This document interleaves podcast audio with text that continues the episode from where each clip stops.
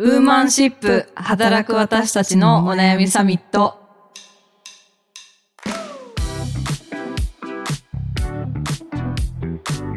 皆さんこんにちはニュースピックス 4W の中道香織です川口愛です。この番組はニュースピックス 4W がお届けする次世代を担う女性がリーダーとしての一歩を踏み出せるように女性に関する主要ニュースやリアルなお悩みについて語り合う番組です。今週もよろしくお願いします。よろしくお願いしま。す。えー今週はですねあのがっつりちょっとキャリアについて語るというかそはいちらのテーマを取り上げていきたいと思います、多分もうそろそろね年度末まあ、はい。3月年度末の会社さんがねそうですね。多い。と言いつつ、まあ、我々はあの12月そうですね。なんで、はい、もう閉まっちゃってるんですけど、はい、あの人事評価待ち受けていらっしゃる方も多いのではないかということで、ちょっと前のあのニュースピックスの特集になるんですけれども人事評価革命すごいですね。という、はい、特集をやっておりましてそちらをご紹介したいと思います。人事評価革命とはする方もされる方も憂鬱なイベント人事評価しかし評価への納得感が従業員のやる気に直結することが注目される中そのあり方を見直す企業が増加中だ個人を成長させる強力なツールとしての人事評価に注目しそのメカニズムを解き明かすという内容でございます。い。いやーこれねあの私もちょっと身内があまり褒めるとあれかもなんですけどめちゃめちゃやっぱり自分事なので超面白くてですね、うん。はい平日に更新して1本ずつ更新していくスタイルなので全部であの5つ5本出てるんですけど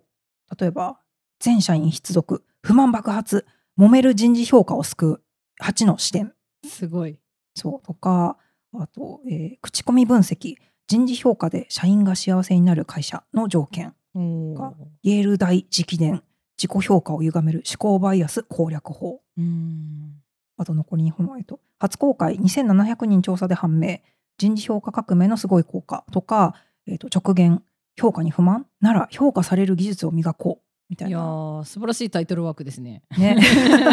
普通にそうクリックしたくなっちゃうなっていう感じで、ねあの評価自体のねそのポイントの話もあればこの評価される技術ってそのフィードバック受ける側のそう視点とかもあったりとかしてめちゃめちゃどれもねあの読み応えあるんですけどなんか愛さんこれ読んでみてどうでした、すごいどれも面白くてで結構皆さんちゃんとなんていうんですかこうエビデンスベースとかその各企業への調査とかもあの拾い上げてあの記事化されているので非常にこう生きた学びを得られるなと思ったんですけど私やっぱこのイェール大直伝、はい。あの自己評価を歪める思考バイアス攻略法っていうアン・ウーキョン先生ですね。今結構あの本屋さんとかで並んでる「あの思考の穴」っていうえー、本があってそれのあのご著者のアン・ウキョン先生のあのインタビュー記事でなんかこういろいろこうなんか自分のこうあのそれこそこうメタ認知とかどうやったらにメタ認知できるのかとかバイアスはどうやったら排除できるのかみたいな話とかうん、なんかこう自信がある部下をどう評価するのかみたいな話とかなんか結構こう面白いテーマでがあって自己認知とその評価のこう差が大きいとやっぱり失望しちゃうみたいなことがある中で、じゃあどうやってそこをこうコンセンサス取っていくのかみたいな話で結構なんか私はこうこれを評価される側の人間として読んだんですけどはい。結構なんかその一部こう複数の研究から人はネガティブな出来事を自分自身の行動ではなく外的状況のせいにしようとする傾向があることが分かっていますとうん。言われうん。て、やばこれ私なんか図星だなみたいな。た多席ってこと多ですか？席 に多席にして考えてしまう瞬間があるなとかうん。なんかかと思えばなんか雨が降ったのも自分のせいぐらい自責に考える時もあるしなんかその辺のコントロールが難しいなって思いながら、まあ、これを読んでふむふむふむみたいな感じで思ってたんですけど結構なんか学びがあの多くてですね、うんうん。すごいあの面白かったしちゃんとこう自分を客観視する必要があるとかあとなんかこうそういう成功に着目してしまうバイアスがあるから、ん。なんかこう他人と比較をした時に自分がどこが足りないのかって思うようにしようとかなんかいろいろね、こう学びがあったのでこれはすごい面白かったですね。こ。れねめちゃくちゃ面白いですよね、そう。あとこの今回特集で結構印象的だったのがそのボスマネジメントみたいなはいはい。の自分の上司をこうコントロールするっていうか コントロールって言ったらちょっと言い言い方があの大げさなんですけど最後のこう5本目のやつこう評価される技術を磨こうみたいなはい。話もぱりこう直の上司に評価されることがどれぐらいねなんか大きなことなのかみたいなこととかが書かれてますけどやっぱ良くも悪くもやっぱ上司との関係性ってめちゃめちゃ大きいいや大事ですよね。じゃないですか。しかも直の上司、はい。であの女性がそれこそあの妊娠出産して戻ってきた時にあのマミートラックね前あのちょっと話しましたけど意欲がそがれるようなというかその自分のウィルとはちょっと違うあの仕事をこうさせられるとか。産後になるとそう産後になっ簡単なお仕事。ですそうそう簡単ななお仕事みたいなこととかのさせられてしまうみたいな。それでこう上あの昇進とかそういうところとかとはちょっと別のルートに入ってしまうみたいな、あの現象マミートラックっていうのであのありましたけどそこから出した人もやっぱり9割ぐらいは直属の上司とのコミュニケーションが変わったことによって出せれたみたいなはい。こととかもあったりするので、まあ、女性のビジネスパーソンにとってもすごくこの評価される技術とか上司との関係性の築き方みたいなのってうん結構大事だよなって日頃から思っていたので結構この記事もすごく学びがーこれね、はい。面白かったですね多かったですね。どの記事も本当おすすめで、ね。あのちょっとニュースピックスのあの特集はちょっとあのニュースピックスのあの 有料登録していただいているあの会員さんじゃないと全部読めないんですけど、はい無料の方でもこれあのインデックスとか目次うんうんうん、読むだけでも結構どの記事もなんかポイントがすごい具体的に書いてあるので、ちょっとぜひあのね見出しだけでもちょっとねそうですね。あの眺めてみてほしいなっていうぐらい、うん。結構ノウハウがかなり詰まった特集だったのでいや本当に。そこでもしねあのここもちょっと深掘りしたいってなったらぜひちょっとあの登録いただけたら嬉しいんですけそうどですね。もうめちゃめちゃ面白いいや、うん、結構なんか他にないなって思ったんですよこれ動画の方を見て自分の上司の上司が何を考えてるかを知ろうみたいな。で要はその自分の上司も評価される側の人間だからその上司の上司によって評価されるからはい。先の先々の方を見て考えようみたいな話とかが結構印象的で。そういったところとかもあったのでぜひちょっとね興味を持ったら見ていただけるといいのかなと。はい、あのそう動画はじあの実はちょっと特集と別でうんちょっと前にあの出てた、あのニュースピックスの実践仕事術っていうシリ動画のシリーズの中で、保存版チームが劇的に伸びるフィードバックの鉄則というタイトルで、あの人事戦略アドバイザーの南和樹さんうん。があのうちのね編集長の佐藤留美とあの編集部員のはい、高橋智香ちゃんが。リアル101みたいなやつを。これもねめちゃくちゃ面白いんですようん。本当、ちょっとねさっき本人とそうそうそう。実は全然違う企画だったんですよねって言って。そうそう。それがあんな形になって デジタルタトゥーだって言ってましたけそうどそうそう。いやでも本当にねこのやっぱり部下視点でのねこういう評価の話とかはすごくそう面白いなというか。ねえ。中道さんは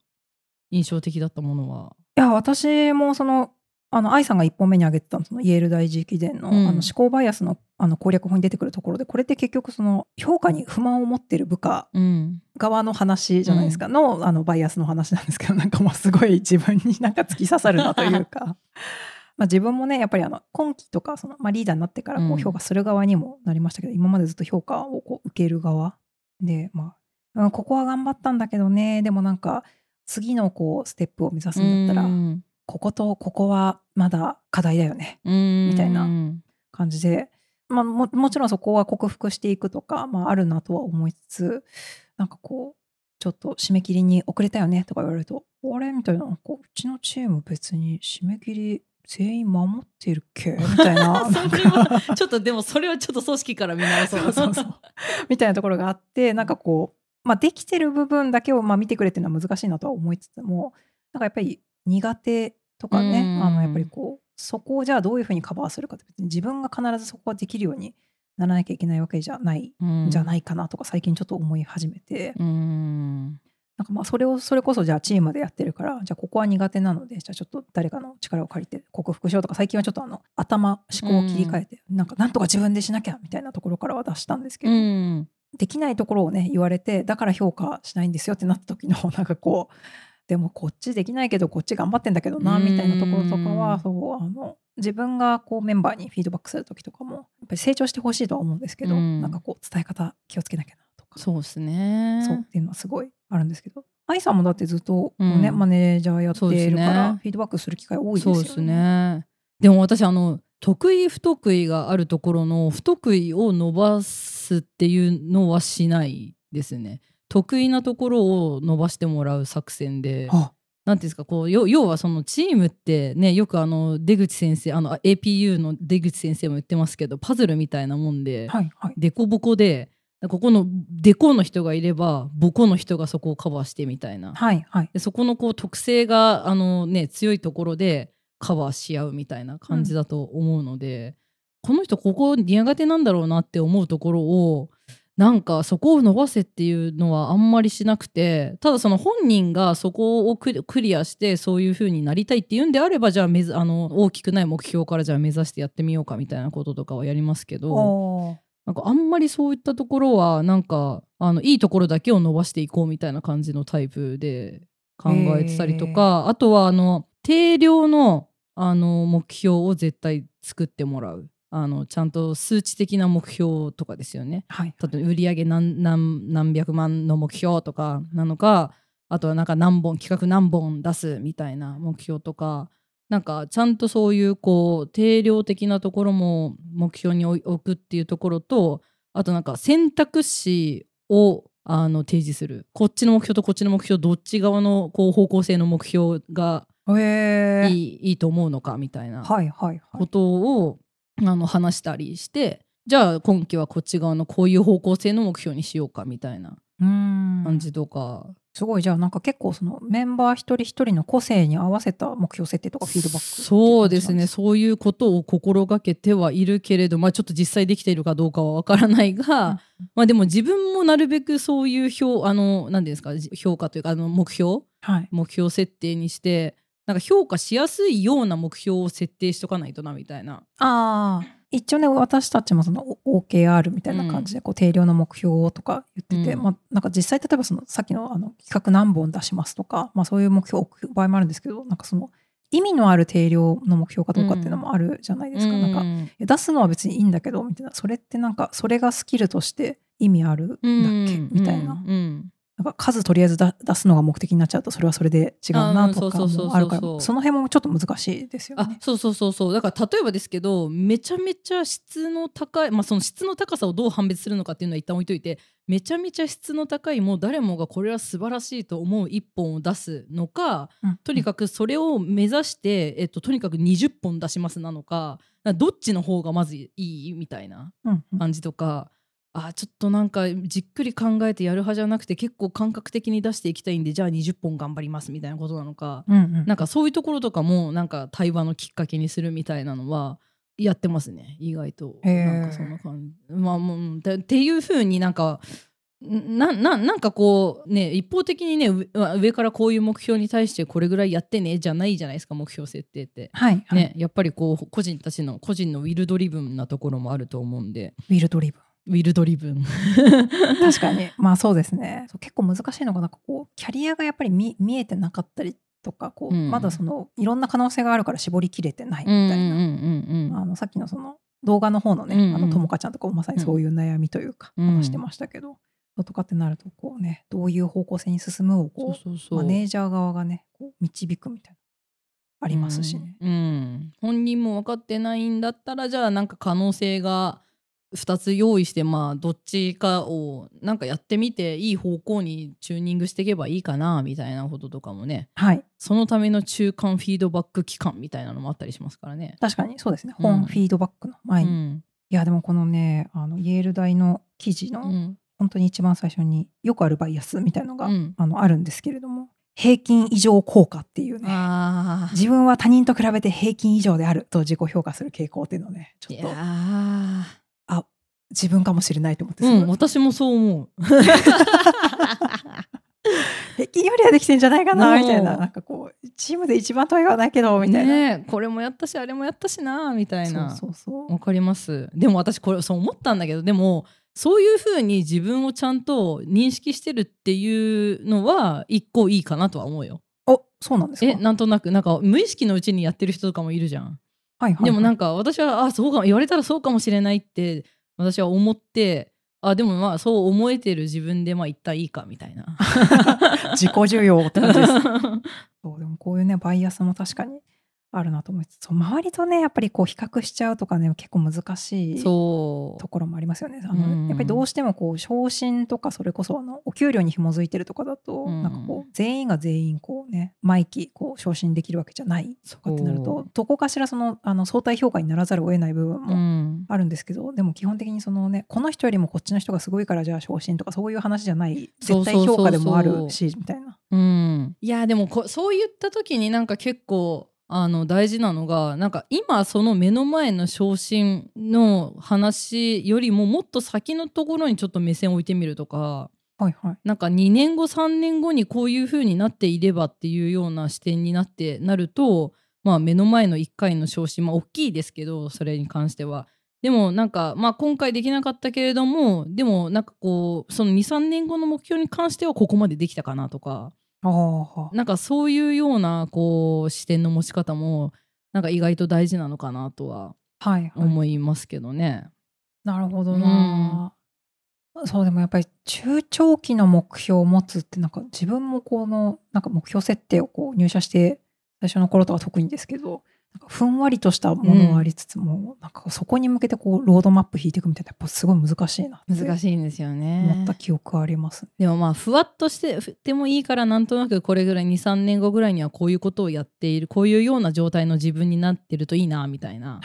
感じのこととかでもいいからなんか持っておくと目の前のこともまあ大事だし重要なんだけれども、まあ、でもここぐらいはまあクリアできてるかな23年後のイメージに対してみたいな。愛さんはちなみになんかあるんですか？23年後にそうだから私は2年後40歳なんですよ。はい。40歳もう不惑の40歳まではとにかくがむしゃらに頑張るって今ちょっと決めているので40歳になった時にうわなんかいろいろやりきったなと思って、まあ、会社内だけじゃなくってちゃんとなんかこう社会に何か貢献するようなことなのか何かそういうこととかができているな一つでもって思っ L40 歳になっていたいなって、えー、ふわっともう、ね、めっちゃ恥ずかしくないもんこれは。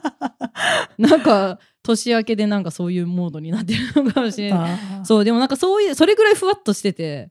いいというかその時にまあ具体的だなとは思います、うん、そうそう、まあ、方針、まあ、方針として、そうですね方針、まあ、方向性、うんうん、でまあ娘もご機嫌にいあの毎日楽しく過ごせていたらいいなみたいな感じのぐらいで考えてるんで、まあ、目の前のこの昇進とかそういう昇格みたいなところがまあ一回まあそれがなかったとしても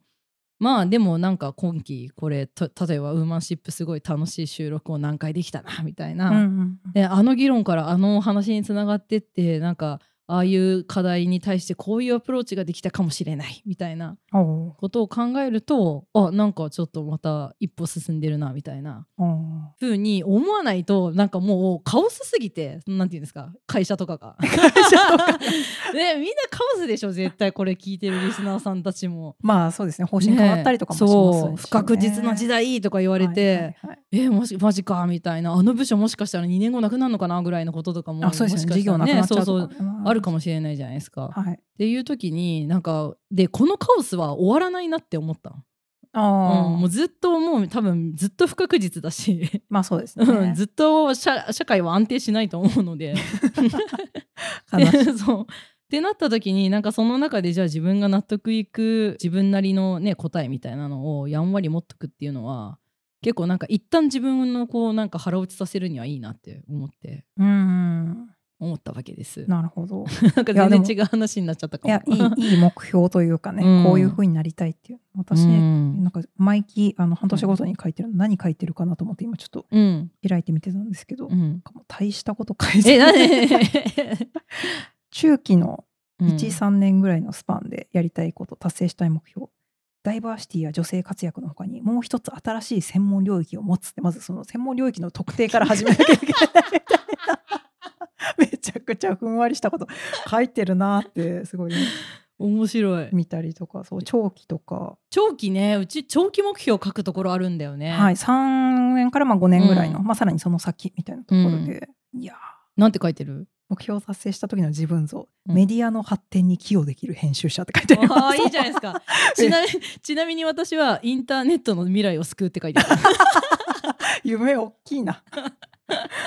いいですね。でもそういうところから逆算してね、そうそうそうそうそうそう。キャリアの方向性がね。そでは今期こっちの目標だねって。インターネット救うんだったらこっちだね。ってそうそう。そうまあなんか評価はちょっとされなかったかもしれないけどインターネットの未来を救うとことにはなんか1ミリぐらい寄与したかもみたいなのがねうん。あるかもしれないしみたいな。確かにそういう意味だとなんか会社のまあね評評価されたらもちろんいいですけど自分のね納得感とか。うんも大事ですね。うん。いやこれだけガンガン転職とかが当たり前な時代ってうん。会社と自分のウィルの結合も大事ですけどなんかそこがうまくいかないんだったらもう自分のウィルだけ見て23年後こういう会社に行ってようだから今この会社でこういう実績つけようっていうようなえ目標でも全然ありだと思うんですよね。それは今いる会社を踏み台にしてもいいってことですか？いや全然いいんじゃないですか。マジですか？えうんえいやなんか自分のメンバーがそういうモチベーションだったらどうしようっていう不安に駆られちゃった今一瞬。いや、まあ、でもまあそれぐらいの方がなんか今いる会社のこととかもなんかバンってなんかわかんないですけどなんか非連続で何かできるようになるかもしれないし。うん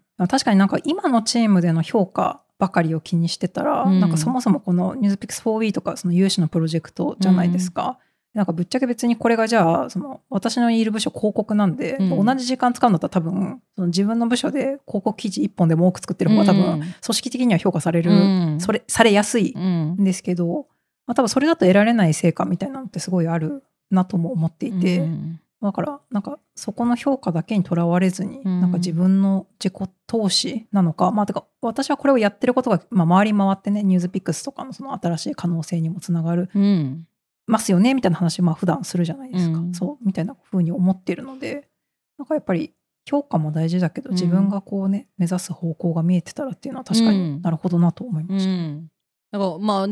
でめちゃめちゃベストを言うとそういう環境を会社側も作れてたらすごいなとは思います。確かにね。そうだってもうこの間のあの少子化の話もそうではい、今目の前のこととかにいっぱいいっぱいになってるとその将来2 3 0年後のじゃあ時になった時にいやもうこんなに子供がいませんみたいなことになっちゃうわけじゃないですか。はい。だから今のうちから中長期的な目標を作ってなんか中あの2 3 0年後もそれこそなんかサステナブルな事業展開ができる種を今のうちから作るみたいな。うん。それこそなんかポーラさんとかは「とがれつながれプロジェクト」って言って自分のあの労働時間の25%を新しいその次の事業領域のなために使うとか、おー。そういうこととかもやってたりしてそこからまた新しい事業が生まれてきてそれが、あの本当に事業化してみたいなこととかもあったりするから。えーなんか新規事業ってあのよく10%ルールみたいな感じでやってますけど、25%って結ね構すごいでね。いですすよね。そう。結構なんかあの経営側からすると、まあ、もちろんそういうのもやってほしいけど、うなんかまあその、ね、今のその自分の事業というかそのうん。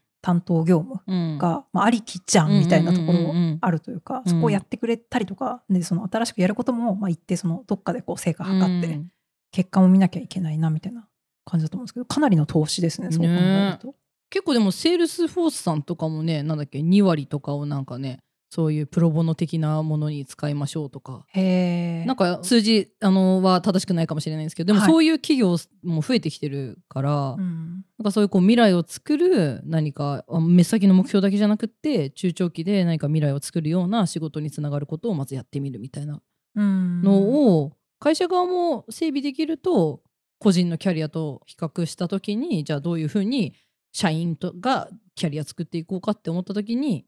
まあ、その会社に残るっていう選択肢もあれば、まあ、個人としてもっと発展するっていうところで転職するっていう選択肢もあればみたいな。っていうのでなんかいろいろこうあのキャリア一つ選択するにしてもいろんな多様な考え方が出てくるといいなって思いますね。そうですね。いや、やっぱりいろんな意味で評価大事だなっていう。ねえ本当にする側もされる側もめちゃめちゃ大事だっていうはい。ことですね。ので、ちょっとぜひ、あの、この特集は個人的にかなり最近の中であのおすすめなので、ねはい、ウーマンシップのリスナーさんにはぜひ、ちょっとチェックしていただきたいなと思うので、リンク貼っておくので、よはいろしければ、はい、ご覧ください。はいはい。では、そろそろお時間ですね。最後に、えー今週も X でいただいた感想を一つご紹介いたします。あったかい豆腐さん。あったかい豆腐さん。あったかい豆ユーザ腐さん。ーネームすごい尖ってる。いやでもあのそうですよね。あったかい豆腐を食べたい季節。今ね、はいはい冬なので、はいはい小牧さんの貴重な経験談お話しいただきありがとうございます子宮頸がん乳がん検診は痛いから避けたくなるどうしても痛いイメージが強い乳がん検診は痛くない検査が少しずつ広まっているとのこともっともっといただくないようになったらいいなということであの小牧さんゲストにいただいた、はい。あの女性のがんについての感想本当ですね。に貴重なご意見いただいた回でしたね。まあ確かにこれね検診がね痛いとかねちょっと怖いとかねそういったところはね本当あのね挟むやつ、挟むあのマンモグラフィーあマンモグラフィー拷問ですよあれ。あれは本当に痛いよね、うん。自分の胸って本当にぺしゃんこになるんだって思うぐらいに痛いよね。そう本当に痛い。そうそういうところもねそれこそテクノロジーとかでねフェムテックとかの領域でねそういったところがねはい、クリアするようになっていけば。うん、そう。でも痛いからって言ってそうでもね検診しないともっと痛いことになってるのでそう。するから。本当そう。検診大事。はい。はいということで、えーこの番組「ウーマンシップ」では女性に関する主要ニュースやリアルなお悩みについて時にはゲストをお呼びして語り合っていきます、はい。えーお便りや旧ツイッターこと X で「ハッシュタグウーマンシップ」でも感想をお待ちしております。概要にフォーム載せておりますのでぜひそちらからお寄せください、